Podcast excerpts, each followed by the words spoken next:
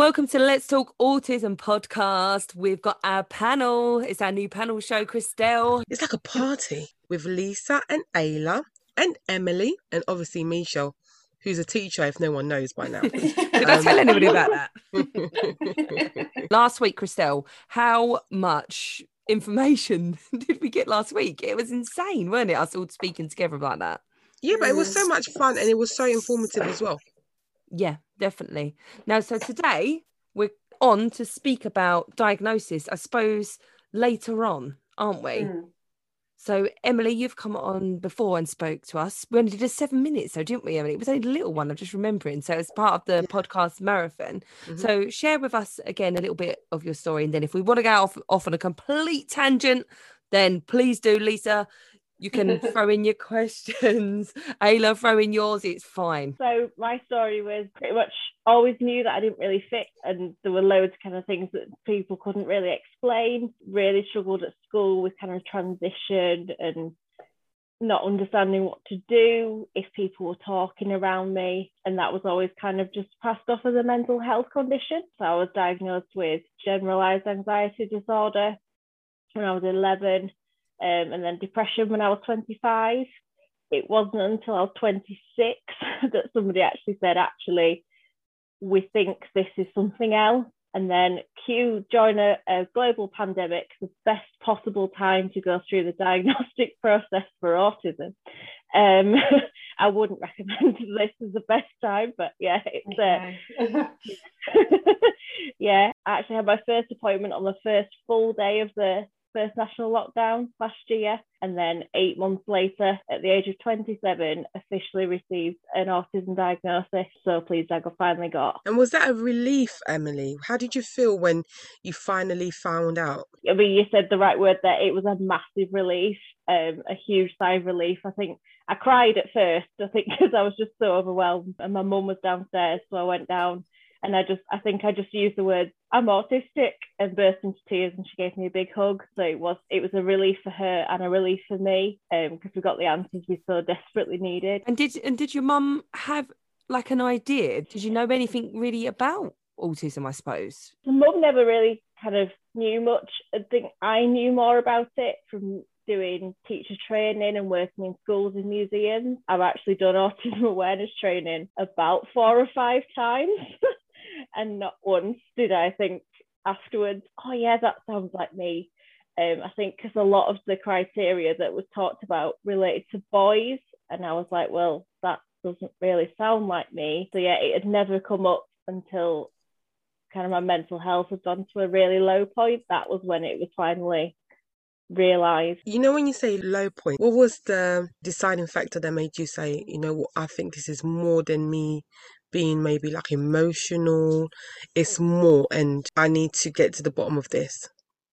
Was there a trigger? I'd say for me, it was kind of, it probably was a work related situation. I did have quite um, a difficult experience at work about two and a half, three years ago uh, with a sudden change of manager, um, which really kind of was around the same time that I, they said I was depressed. And it was when antidepressants weren't working and cognitive behavioural therapy wasn't working that that was kind of my breaking point of what's wrong with me because none of these things that are stereotypical this is what works if you're struggling with your mental health they just weren't working and it was passed off as you're not trying hard enough. And that wasn't true. I mean i know i'm a bit biased saying it about myself i was trying yeah So, Lisa, Hmm. so this kind of links in with what you and Ayla Ayla, yeah. are going through now. So, you, Ayla is a teenager, Yeah, she'll be 14 in July. Yeah. yes, and you already have another yeah. child who's autistic. Yeah, I've got. Zadie. Yeah, Zadie's on the spectrum. Yeah. but now you you believe that Ayla might be autistic. Yeah, so it's quite um, similar to Emily's experience, actually. I just you're happy for me to talk, Ayla. Yeah, she's nodding. um, it's it's similar to Emily's experience, really. I would say for Ayla, she was um, a very happy and contented child until she went to school. Uh, Emily's nodding. Um, just she's just not Ada is just not built for mainstream school at all. She was quite happy to just to sort of play on her own. She didn't really care about friends. She very much liked her own company, but then saying that um, it was just me and her for a very long time before her sister was born. And school seemed to be a massive turning point. And then I think the first time I ever took her to the doctor, she was nine because she was just in this slump and this low mood. And the doctor was just very much like, you know, try and get off your tablet, your computer very much. And she she very much liked being on her tablet because it meant, sorry, her computer because it meant that she didn't really have to be herself. And things like if we went into a room uh, that was busy, she wouldn't be able to cope with it. If it got busy around her, that was much better. But she you couldn't take her into a busy room; she wouldn't be able to cope with it very well uh, noise sensitivity, sensitivity to some sort of foods as well. Like she's never really been a massive meat eater. She's not like certain meats make her gag. Like she just can't she can't cope with it. When the pandemic sort of when it got to its worst, we got into our first lockdown and they were having to homeschool. You were in your element, weren't you? Because you didn't have to go to school anymore. Yeah, and... to be honest, all the people at school are evil anyway. So. uh, she just doesn't uh, she feels like she doesn't fit in. She feels like there's not there's not really a place here for her which is obviously not true. That's why we are sort of pursuing the avenues that we're trying to go down. Just so a bit like you emily we just need to we need a definitive yes or no. Not that we want her labeled we just it's just about having that tool belt of this is going to work for me that's not going to work for me. You know she's got her gcse's next year so perhaps she'll perhaps she won't have to sit her exams in a in a room full of all these children, you know, the way she can concentrate a bit better. Yeah, but the pandemic's really brought out a lot in Ayla that I, I we both feel that she's been masking for a very long time. It's just got to a point where she just can't mask anymore, and she's just, I'd say she's just come to the end of her fuse, really. So that's why we are seeking help. And actually, I'm absolutely astonished at how quickly we've got our appointments through. We've got CAMHS and the Scotch unit, which is our locals, next month and the month after. And are you guys taking the parental route or the educational route with the parental? Diagnosis? Yeah, because I've spoken to the school. The school, uh, we've got you in with a counsellor uh, like we're literally doing everything that we can. You know, she's been on all these supplements, a bit like you, Emily. She's been on all these supplements, not really doing anything. Saturday, you went out with some friends on Saturday, didn't you? And then she was just, she came home and she was just so peopled out, and she was. Well, they were new people. They were new people. She was in a busy place, and you were saying things like, your eyebrows are upset and you weren't it's just she could feel her eyebrows they were hurting her and stuff like that and her fingernails were hurting her so I just gave her an ice lolly, sent her upstairs to her bedroom, told her to turn the light off and just wrap herself under blanket, just like to give her the deep pressure. The so, ice lolly was yummy. Yeah. So, and then crunching the ice lolly, just I just I don't know. I was just shoving things at her that I would do as Zadie, like just you know, oh, I gave you some rescue remedy as well, didn't I? Yeah. Uh, but yeah, so it's just yeah, we're very lucky to get like these appointments come through very quickly. So, um, but the more I think about it, the more I'm just like, oh, I can't. I didn't see it. I can't believe I didn't see it earlier. I'm saying to my husband, do you remember that time where you had to carry Ayla out of IKEA because she was just having a complete meltdown. But on the way out, she was stroking the back of your head because you just had a head. like, oh my god, yeah. and the time we took her to a fireworks party, and she was absolute. Oh my goodness, honestly, it was like we left. We both left crying, and I was like, "What just happened there?" And she used to have like these meltdowns at the same time every day, and I'd be like, "What is going on?" You know, and she's not sleeping now at all. Her sleep's really been affected, with obviously affecting her mental health. But she was a dream sleeper as a baby, but that's because she was in such a rigid routine. I suppose yeah. in teenage years, obviously that's that is uh, going to change, isn't it? Like I can't imagine my son as he gets older, he's going to be thinking, oh well, you know, I'm not going bed at seven o'clock anymore, and it's all yeah, going to change. Yeah. He's still going to go up the wall again. what do you think, then, Emily? You know, going with we're, we're talking as well. I know, Emily, you've done a lot of posts about work and sort of going into the work placement, that further education. Like Lisa, is that something that you guys have thought about as well, sort of going forward?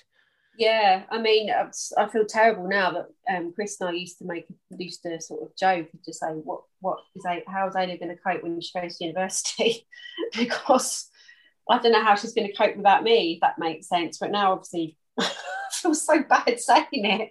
but it is it is a worry about how she's going to cope um, in the workspace. Another reason why we obviously want to push forward a diagnosis because she's going to have to feel comfortable to tell her employer that this is how she's going to need to work. She's going to need time to sort of you know decompress and um, and and things like that. And like I say, exams as well. She might need a bit of extra time in exams or not not a busy hall. Yeah, so it is definitely something that we need to start thinking about. I mean, she's she's, she's still Isla, a baby. and Isla, do you know what you want to be? Like you're into your art and things like that. So is that like a route you're going to go down? Do you think?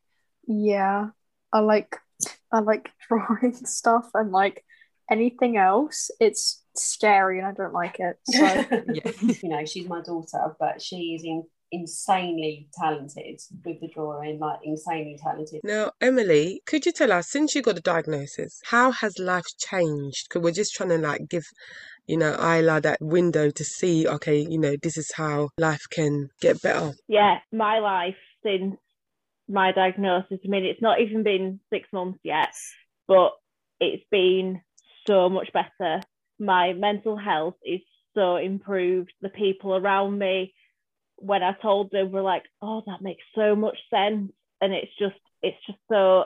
I mean, I, I'm aware that not everyone will get that kind of experience, and there will be some that are less kind of supportive. But for me, it's been so positive, and people is that around scary? me. Sorry, Emily, is that scary? Sorry. Telling people, "Hey, yeah. I'm, I'm autistic." Like, is that a scary thing to do, especially people you've known for years? yeah, it was really scary. I think so. I got the diagnosis in November, and it was only kind of a few friends and my close family that knew.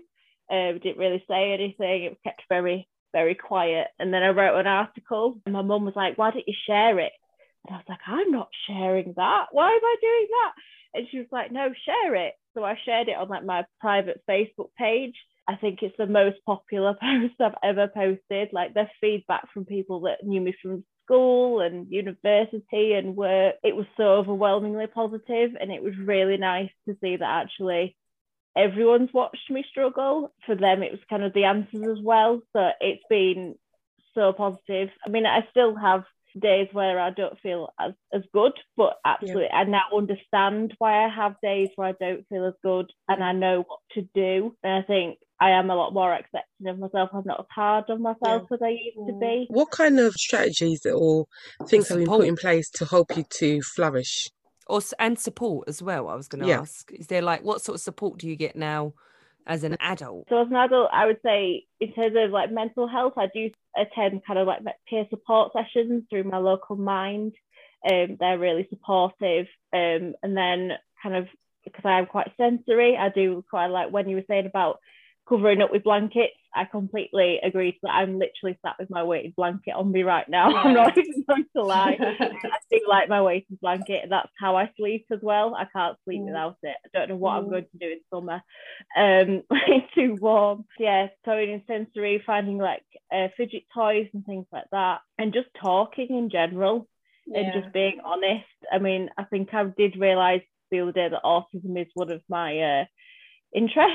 Um, I think it's taken me a while to realise that, but yeah, I like talking about being autistic, and that's really helped. Yeah, because you do quite a lot of posts, don't you, Emily, uh, on your Instagram account? And one thing that you were you've been speaking about quite a lot is the workplace and sort of within the autistic community. What can you tell us about that? So I'd say in terms of autistic community, is only kind of just over 20% are in any kind of paid employment, and that's just it's not a high enough figure. Wow. Um, there needs to be kind of more awareness and certainly more kind of support available kind of in workplaces. I think it is a very busy world we live in, which isn't a very autistic friendly world. There are steps you can see that that employers are seeing the positives to in hire to hiring an autistic employee, but I think it's only just kind of getting there. There's still quite a long way to go. And I think the fact that a lot of training does come from people with kind of I've read a book about autism. Um, yeah. mm.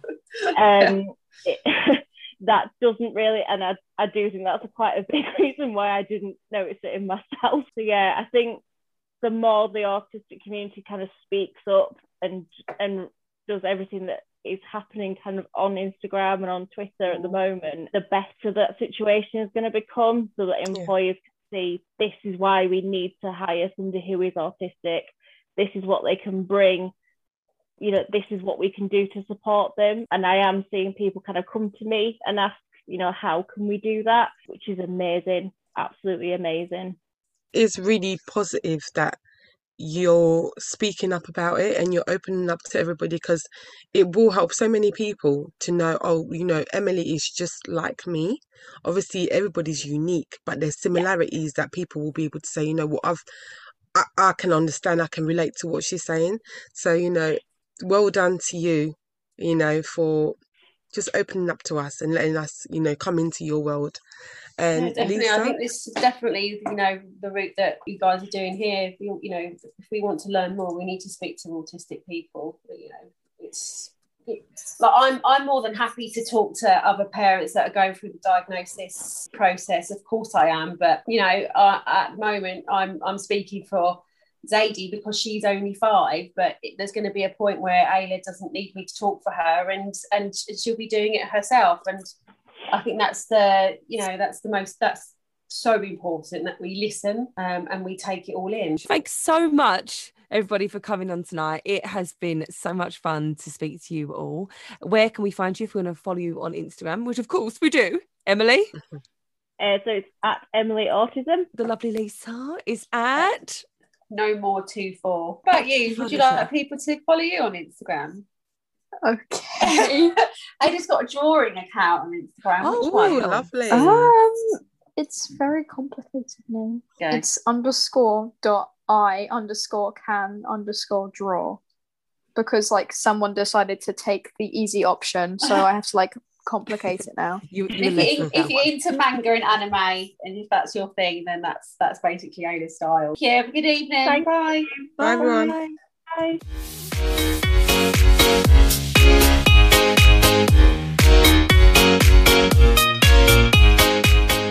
Week number two in the bag of the panel show, Christelle. How are you, old bean? i'm i'm fine old bing how are you I'm not bad. I'm not bad. I'm a very, very Good. tired person, Christelle. yeah how's everything going back to work and everything I know. For those of you who've missed it, I haven't actually put this too much on my Insta. I've, I've withdrew myself from Insta a little bit lately. We're still very much so on the Let's Talk Autism podcast, but because I have gone back to teaching for the first time in a decade. you Did I tell you, joking did I tell you I was back when I was a teacher, Christelle? no i don't think you did so yeah, I've gone back. It was just the right time. Middle son is settled. You know, littlest is going up.